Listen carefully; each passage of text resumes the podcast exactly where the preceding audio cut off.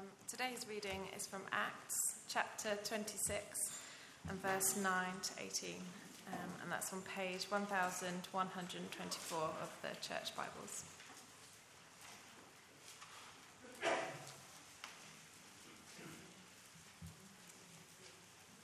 Acts 26, verse 9 to 18.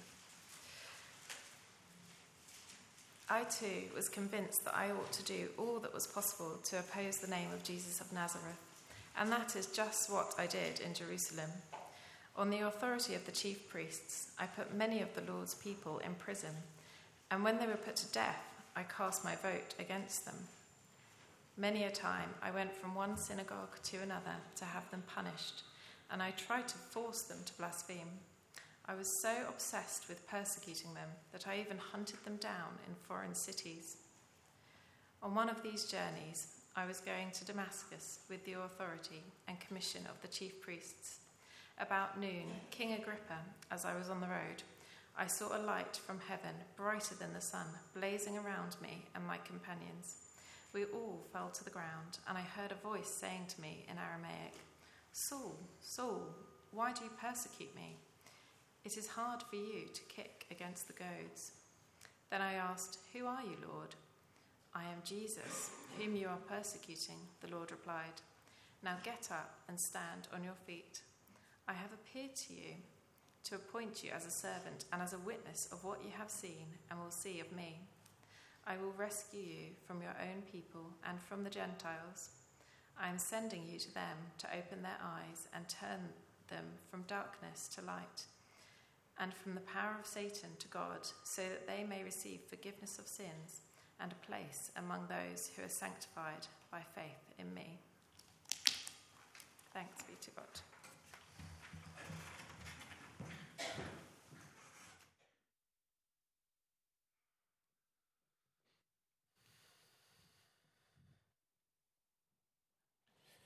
Thank you very much, Jim and Emma. Not done this for a while. I want to say a big thank you to those of you who have uh, prayed for me uh, during this time. It is uh, much appreciated. I'm still not uh, tip top, but let's see how we get on uh, this morning. Let's pray together uh, before we begin. Our glorious Father, we want to pray for those who have been recently bereaved. We pray that they would uh, know that you will uh, lead them through this time, however dark it seems at the moment, and you will lead them out the other side. Thank you that you will never leave them nor forsake them. And we pray for all of us that you would give us the spirit of wisdom and revelation this morning so that we might know you better. And even right now, open the eyes of our hearts so that we might discover further the, the scope, the scale, and the full dimensions of your love for us in our Lord Jesus Christ. Amen. I wonder if you'll turn um, on to page 1173 in your Bibles. That reading was by way of background, and we are starting this morning a uh, new series uh, in the book of Ephesians. And I would like us to focus our hearts and minds on Ephesians chapter 1 and uh, verses 1 and 2, and actually, really, verse 1. So, page 1173, let me read to you those first two verses. Paul, an apostle of Christ Jesus by the will of God to God's holy people in Ephesus, the faithful in Christ Jesus. Grace and peace to you from God our Father and the Lord Jesus Christ. Well, when we're reading uh, these uh, letters, these New Testament letters, we need to know that God intended them not only for the original readers back in the first century, but God intended them for us here today and for Christians right the way through the ages until our Lord Jesus Christ uh, will return. And what we discover from these letters is that God cares for us to such an extent that He has left out nothing that we need, nothing that we need for our salvation. And so it is with this letter. God's aim is to strengthen us through this letter and to assure us that we are loved and also to protect us from any kind of false teaching. He wants us to rest assured that we are on his heart and at the heart of his saving plan. It's a plan for the whole cosmos, centered around his Son, our Lord Jesus Christ. This letter is a blood transfusion. It will inject life and vitality and boost our spiritual immunity if we receive it rightly. Now, as children, um, when uh, a, a, story was placed into our hands, uh, we used to sort of rush through it to, to the end um, as quick as possible, of course, because we, we wanted to know what happens. But as adults, hopefully, we, we've learned, especially with great literature, that you need to slow down and, and focus on those first few sentences in particular. And it is exactly the same with Paul's letter, uh, letters in general, and this letter to the Ephesians. We need to slow down and we need to see what he has to say to us because there is so much in these opening words, especially in this first couple of verses. Just by the way, Paul wrote about AD 62. He wrote from prison and probably a prison in Rome. And right at the start, what we find is that God wants to strengthen us and stabilize our faith, faith until the day of perfection. So, in sum, what we have in these two verses is Christ or God's apostle writing to God's people to bring God's blessing. And it turns out there's quite a lot um, in just uh, the first two of those parts of the sentence. And so, what we'll do is we'll expand on the gospel blessings, the grace and the peace mentioned in verse 2 uh, from next week. So, let, let's begin with Christ's apostle, Paul. See, Paul uh, introduces his name, his office, and then his authority to speak. Now, Paul, as we heard in the re- reading, was the one that Jesus met with on the Damascus road. Paul was uh, part of the uh, relig- religious establishment of his day. He was a man with blood on his hands. He was a man who was implacably opposed to Christ and to the followers of Christ. And yet, Jesus Christ, in his grace, met with him, confronted him, changed him, converted him, and then commissioned him to be his apostle. That was his office. He was an apostle. Now, you need to know that the Bible talks about the apostle in more than one way, but the, the way that's being talked about here, we'll come to it in chapter 2, verse 20, is that that he is a foundational apostle, a foundational apostle. And to be qualified for that, you need to have seen the risen Jesus Christ and commissioned and sent out by him, um, performing the miracles of the risen uh, Christ, to speak and to write in his name and with his authority. And Paul was one of those guys, along with the, the 12. And these people laid the foundation of the church in terms of its uh, teaching. So when they died, this apostolic foundational ministry ceased. Because the foundation, of course, had been laid. And that being the case, we can see the, the error of the Roman Catholic Church when it claims that the office of Pope is a perpetual apostleship in the church. We need to ask, don't we? Has the Pope seen Christ in, in the flesh? Has the Pope or any of the popes done the miracles of Christ? Well, the answer is no, and actually, uh, the Roman Catholics would agree. They would say that's not the case. But because that's not the case, they can't possibly be the kind of foundational apostle that they claim. So the Pope does not speak with any kind of apostolic authority, either on his own or altogether. There is no apostolic authority from the Pope and from his bishops. But Paul does speak with that kind of authority. Now, just by way of a, a sidebar, I just want to say that I don't enjoy criticizing uh, Roman Catholicism or any other um, religion f- for that matter. I don't in, in, enjoy that. But I feel that it's necessary to do it. I will need to do it a little bit later as well. And the reason why I think it's necessary to do it, because there is so much confusion. I think we assume we know what the teaching of the Roman Catholic Church is, but actually, when you get into it, I think you would be astonished. I think few really know just how much the teaching of that church conflicts with this book here.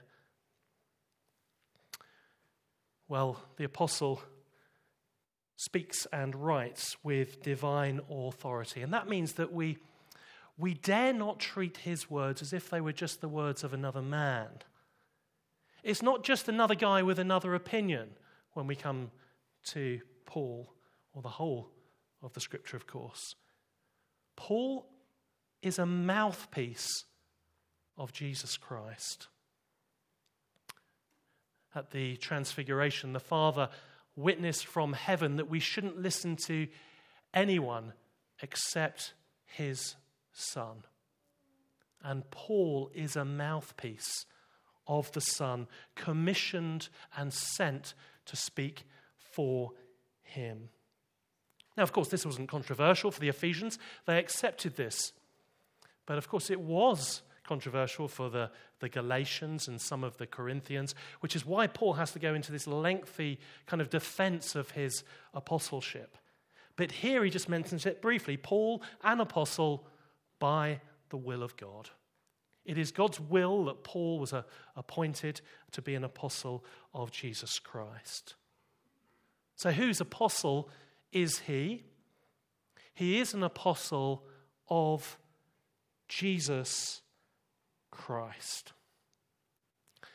And as we hear that name, if we are believing folk, then that name, well, it enables us to receive this teaching. It dissolves any kind of resistance that we might have as we go through uh, this book.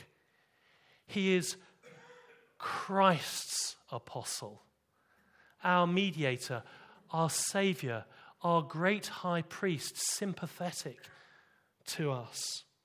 A spoonful of sugar makes the medicine go down. By nature, if we read this letter to the Ephesians, we're going to find that there are things which we, which we find very difficult and offensive, even. But when we know that they come to us from our Lord Jesus Christ, sent from the Father, they're sweetened to us. Any bitterness is taken away because we know that these words are designed to heal us and to help us. And so, the first thing we need to take on board from this uh, letter is that we need to accept it without reservation or hesitation. For some of us here, uh, I know that those things will be fairly obvious, and I know that this letter will strengthen you and stabilize you in your faith and will nourish your soul. But a word of warning to perhaps some who assume that they accept the New Testament teaching, but who are perhaps a bit selective. You're a bit sort of choose some bits, but, but not other bits. Because if we do that with God's word, what we, we're doing really is we're rising up against Him and fighting against Him. So there's teaching in here which is difficult to uh, receive teaching about predestination or about original sin, that we are born by nature as objects of God's wrath. Some of the stuff about marriage is difficult. Some of the, the stuff about sexual morality is difficult. But the thing is, if we rise up and we pick and choose and say, well, I like that bit and, and not that bit, then we're fighting against God. And I don't need to tell you that if we fight against God, it's not going to go well for us. and this letter will have no saving benefit for us whatsoever. Now, hear me carefully. I'm not saying that if you have any doubts about God's words, that you're not a Christian. I'm, I'm, not, I'm not saying that. In fact, it's often those with the, with the keenest of minds that are led into various doubts of this, this nature. And, and for them, what's happening, I think, is that, that God is humbling them and teaching them that they cannot believe without the Holy Spirit in their lives. And by this, God is strengthening them. I just want to speak um, to those of you who do have some honest doubts uh, about the, the scriptures being divinely authoritative. I just want to give you just a few quick directions. Number one, I would urge you to just revise the many prophecies in the scripture and their fulfillments, often hundreds of years later, precise fulfillments. I think that'll help you. Uh, number two, compare the quality of this book with any other writing in the world. And I think you will f- be reminded that the, the quality of this is superior in nature. And third, just recall the effect that this book has had on so many down the ages, people who have been willing to lay down their lives for it, willing to go to the flames for it, as well as the effect that it's had on your own heart and the hearts of those around you and people you know. So let's resolve to receive this letter uh, readily and let's refuse to, to rise up uh, against God and be selective with it. That's the first thing that we need to take on board. Paul begins by introducing himself. He is an apostle of Jesus Christ by the will of God. Well, what then is the very first thing that this apostle wants to speak to us about? What is the thing he wants us to be crystal clear about as, he go, as we go into this letter and study it together? Well, the answer is he wants us to be clear about to whom he is writing. And he is writing to God's people. Now, by that, I'm, I'm not saying that there is limited value for you if you wouldn't call yourself one of God's people. In fact, I would argue exactly the opposite of that, that, there's, that there is, in fact, no better way that you can spend your time uh, this morning or uh, the next uh, few Sunday, Sunday mornings than gathering with us and listening to what this uh, letter has to say. Nonetheless, in the first instance, this letter is directed by God's apostle to God's people. God's people. Here in this first verse, we have what is a remarkable uh, definition, a striking description of a Christian and what a Christian is. It is really the irreducible minimum of what it means to be a follower of Jesus Christ. And it's absolutely critical that we're clear about where we stand because the blessings of this letter are for those who are Christians. And it is so easy to be deceived in this. This week I was um, reading about a, a dull preacher, very dry, very academic, and as he was going through his sermon, suddenly he broke down in tears. And one of the congregation jokes, Oh, the preacher's converted himself. But it was true, he had. He had converted himself. And the point is that it is very easy to mistake yourself for a Christian and not be a Christian. You can even be a, the preacher or a leader of a church and think you're a Christian and not be. And so Paul here takes time to define and to describe a Christian so that you and I can know for sure where we stand. The description has three parts a Christian is a saint, is faithful, and is in Christ. First, a saint. Now, the NIV here is unique, I think, in translating holy people, God's holy people.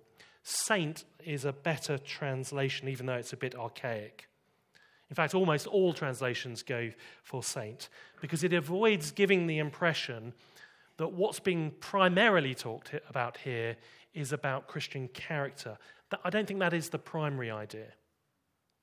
But let me ask you would you call yourself a saint?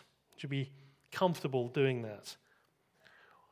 Or are you more likely to say, well, I am a Christian, but I'm no saint? Is that what you would do? Because once again, I think the, the Pope snatches away this letter out of our hands. Of course, it is biblical and right to honor extraordinary Christians. So, Paul tells the Philippians to honor Epaphroditus, for example. But this isn't what the Roman Catholics do. They reserve the term saint for a select group of people. People who become saints because, as the Catholic Catechism claims, and I quote, they have practiced heroic virtue and lived in fidelity to God's grace. Section 828 of the Catholic Catechism. See, most people don't realize this, but the Roman Catholic Church teaches that saints, albeit with the initiating grace that comes through the sacramental system, merit eternal life. And how do they merit it? Through their heroic virtue, through their good deeds. And in that way, you see, Catholicism snatches a letter like this out of the hands of ordinary Christians. This letter isn't written to special Christians or saintly Christians. It's not written to teachers or to theologians. It is a letter from God sent to ordinary Christian people everywhere, to the saints. Now, what does it mean to be a saint? What's the definition? Well, it simply means to be set apart. A saint is somebody who's set apart from the world, set apart by God, and set apart for God. And if you are a Christian person, this is your fundamental identity. I wonder if that's how you see yourself. Back in the Old Testament, the people of Israel were, were called God's holy people. And as Christians, we are God's holy people, set apart. Is that how you see yourself? So you might be an English person or, or not. You, you might be right wing or left wing. You might be black or white, you might be middle class, upper class, lower class. You might be from the south or, or from the north or, or whatever. And those aspects of your identity are important, they matter. But if you are a Christian person, they are not the fundamental thing about you. The fundamental thing about you, if you are a Christian, is that you have been set apart by God. You've been separated from the world. And that affects your outlook and your worldview. It affects your heart and your conversation. It affects your interests and it affects your behavior as well. You are certainly in the world, whether that's in Ephesus or in Banstead or, or wherever, but you are no longer worldly. Is that how you see yourself? That you are a person who is not governed by the world any longer, but governed by Jesus Christ. Fundamentally, a Christian is a saint, but not only a saint, second, faithful. And this indicates uh, that a Christian is someone who has made a positive response to the gospel message. Uh, on Wednesday, I was reading John Wesley's journal. As you probably know, John Wesley was the founder of Methodism. He used to meet in what's called a holy club with a, a bunch of his uh, f- fellow Methodists, and they used to um, study the, the Bible and urge one another on to good deeds. He used to do this uh, daily. And in his journal, writing in 1737, at this point he's, he's sailing back from America where he's been on a missionary trip, he writes this It is now two years and almost four months since I left my native country in order to teach the Georgian Indians the nature of Christianity. But what have I learned myself in the meantime? Why, what I least suspected that I, who went to America to convert others, was myself never converted to God. Shocking, isn't it? He goes on then to recount his conversion, about how he came to true and saving faith. I felt my heart strangely warmed. I felt I did trust in Christ, Christ alone for salvation and an assurance was given me that he had taken away my sins, even mine, and saved me from the law of sin and death. It's personal, you see. He says, My sin, my salvation, my Savior. He's not merely agreeing with Christianity, he's trusting Christ.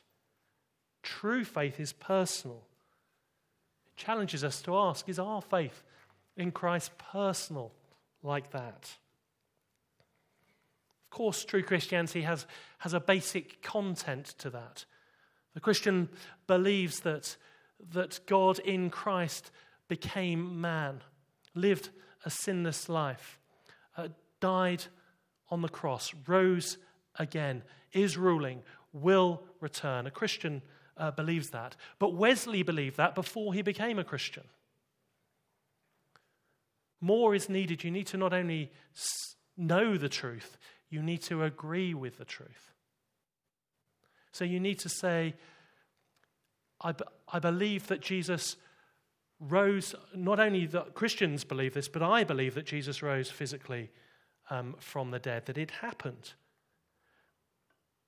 But again, Wesley not only knew the content of Christianity, he agreed with the content of Christianity, and yet he wasn't a Christian at that point. He was missing one vital element. He was missing that element of personal trust in Christ. See, a Christian says, For me, it's personal. Jesus lived for me, Jesus died for me. Jesus didn't just rise in general, he rose for me. The Son of God loved me. For the Christian, the, the gospel promises are not just true out there, they are true out there, but they are true in here. They have been embraced by the heart. Christian is a saint, a Christian is faithful, and thirdly, a Christian is in Christ.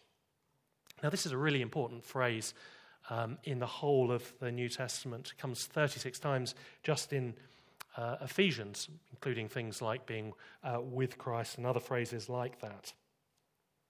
And it's really the heart of Christianity. It's talking about being united to Christ. That's the idea behind it. In Christ means being united to Christ. And it is doubly connected here. So it is saints in Christ Jesus and the faithful in Christ Jesus. See, the only reason I am a saint, the only reason that I am one of the faithful, believing in Christ. The only reason that you, if that's you, are one of those and have trusted Christ through the trials of 22 and will continue to trust Him through the trials of 23, the only reason is because God looked at you and loved you. And when God looked at you, He didn't find anything in you that was lovable. He just chose out of His free mercy and grace to love you, and He lifted you and out of his sovereign decree and placed you in Christ. That's what has happened to you. Now, the nature of this union to Christ has uh, a twin facet. The union is both representational and relational. Representational. The union is representational. Have you ever pondered that language in the New Testament when it talks about saying we've, we've died with Christ and we've been raised with Christ? Or in Ephesians that we've, been, uh, we've ascended with Christ and we've sat down with him in the heavenlies? What does that mean? You wondered, wondered about that? You'll see it everywhere now if you haven't spotted it. One of my uh, favorite uh, authors is a, is a Puritan um, called Thomas Goodwin. And uh, Thomas uh, Goodwin, uh, go and look him up, but uh, he, He said that there are two giants that tower over human history. And, and the first giant is Adam. And he picks up the language of 1 Corinthians 15 and Romans 5. And he says that by birth, all of us, as it were, are hooked upon the belt of Adam. And we all sort of swing from this belt. The whole of humanity is attached to Adam. And, and he is our great representative.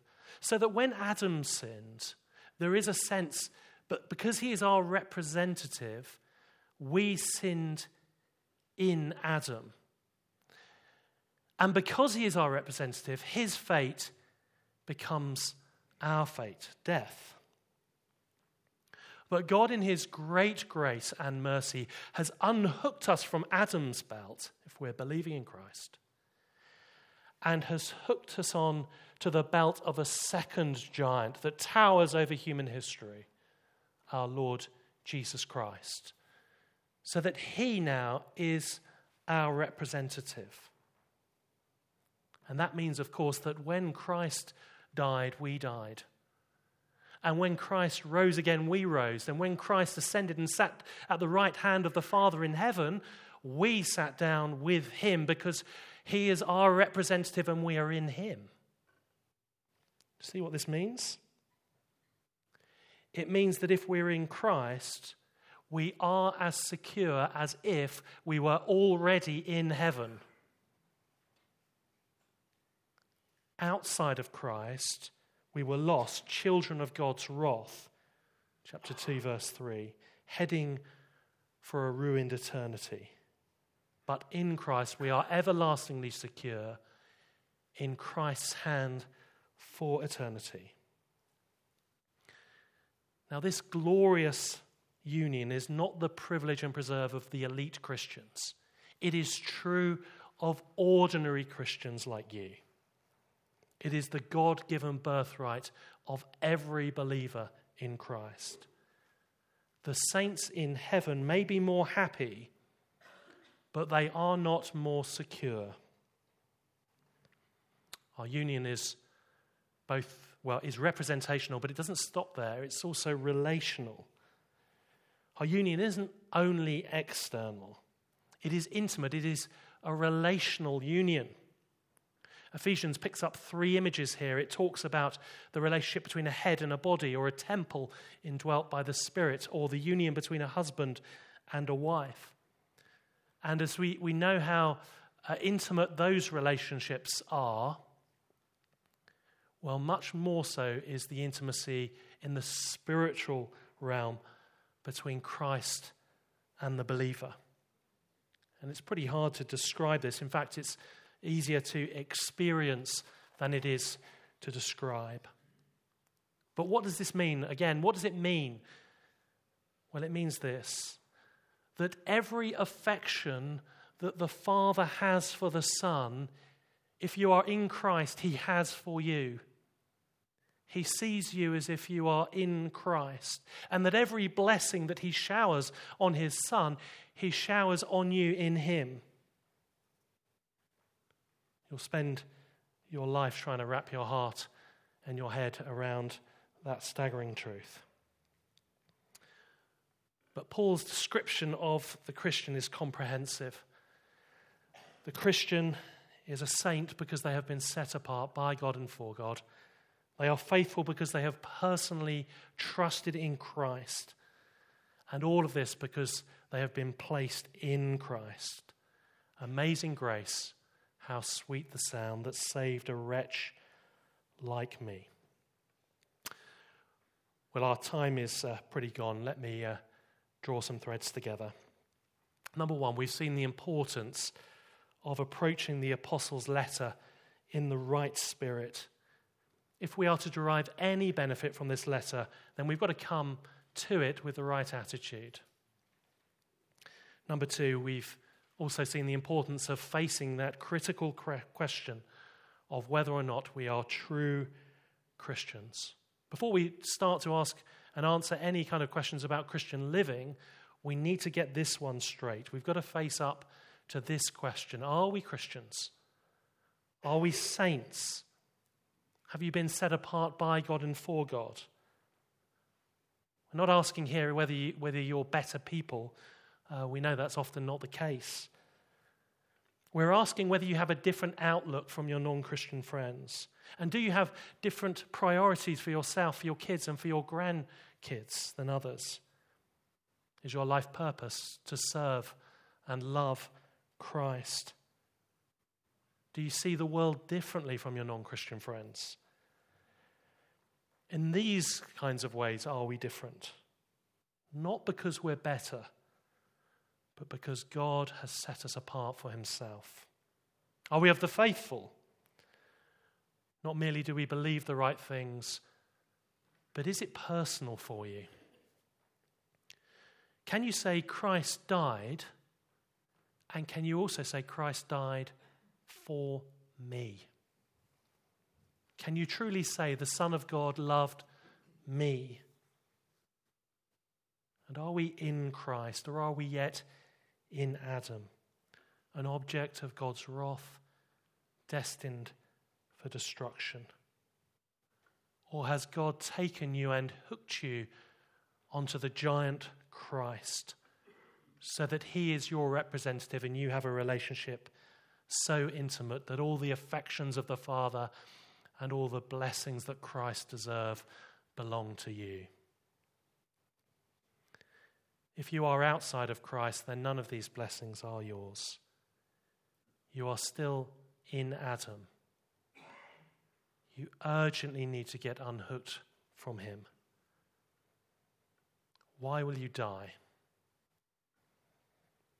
God has no pleasure in your death.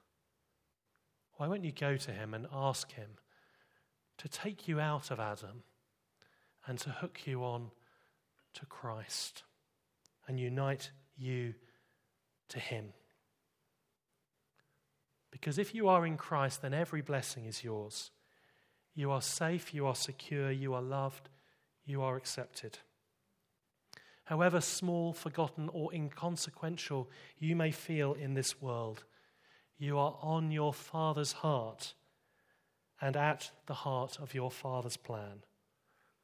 A plan for all Christians, for every church, and as we will go on to see in this letter, for the entire cosmos.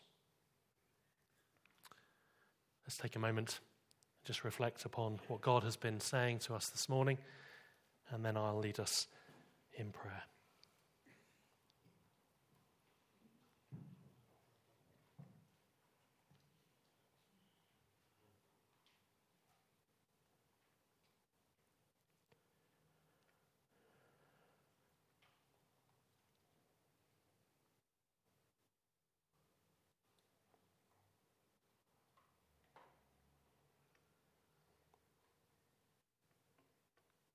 Father, we thank you that in this world you haven't left us without truth. And uh, we thank you for the truth contained in these two short verses, which we've briefly looked at. We pray that we would understand them deeply. And we pray that you would help us to meditate upon them this week so that we might receive your word as coming from your very lips. And also that we might know where we stand with you we do thank and praise you uh, if we are those who have believed for mercifully granting us that great privilege and all the blessings that come from being in Christ. Amen.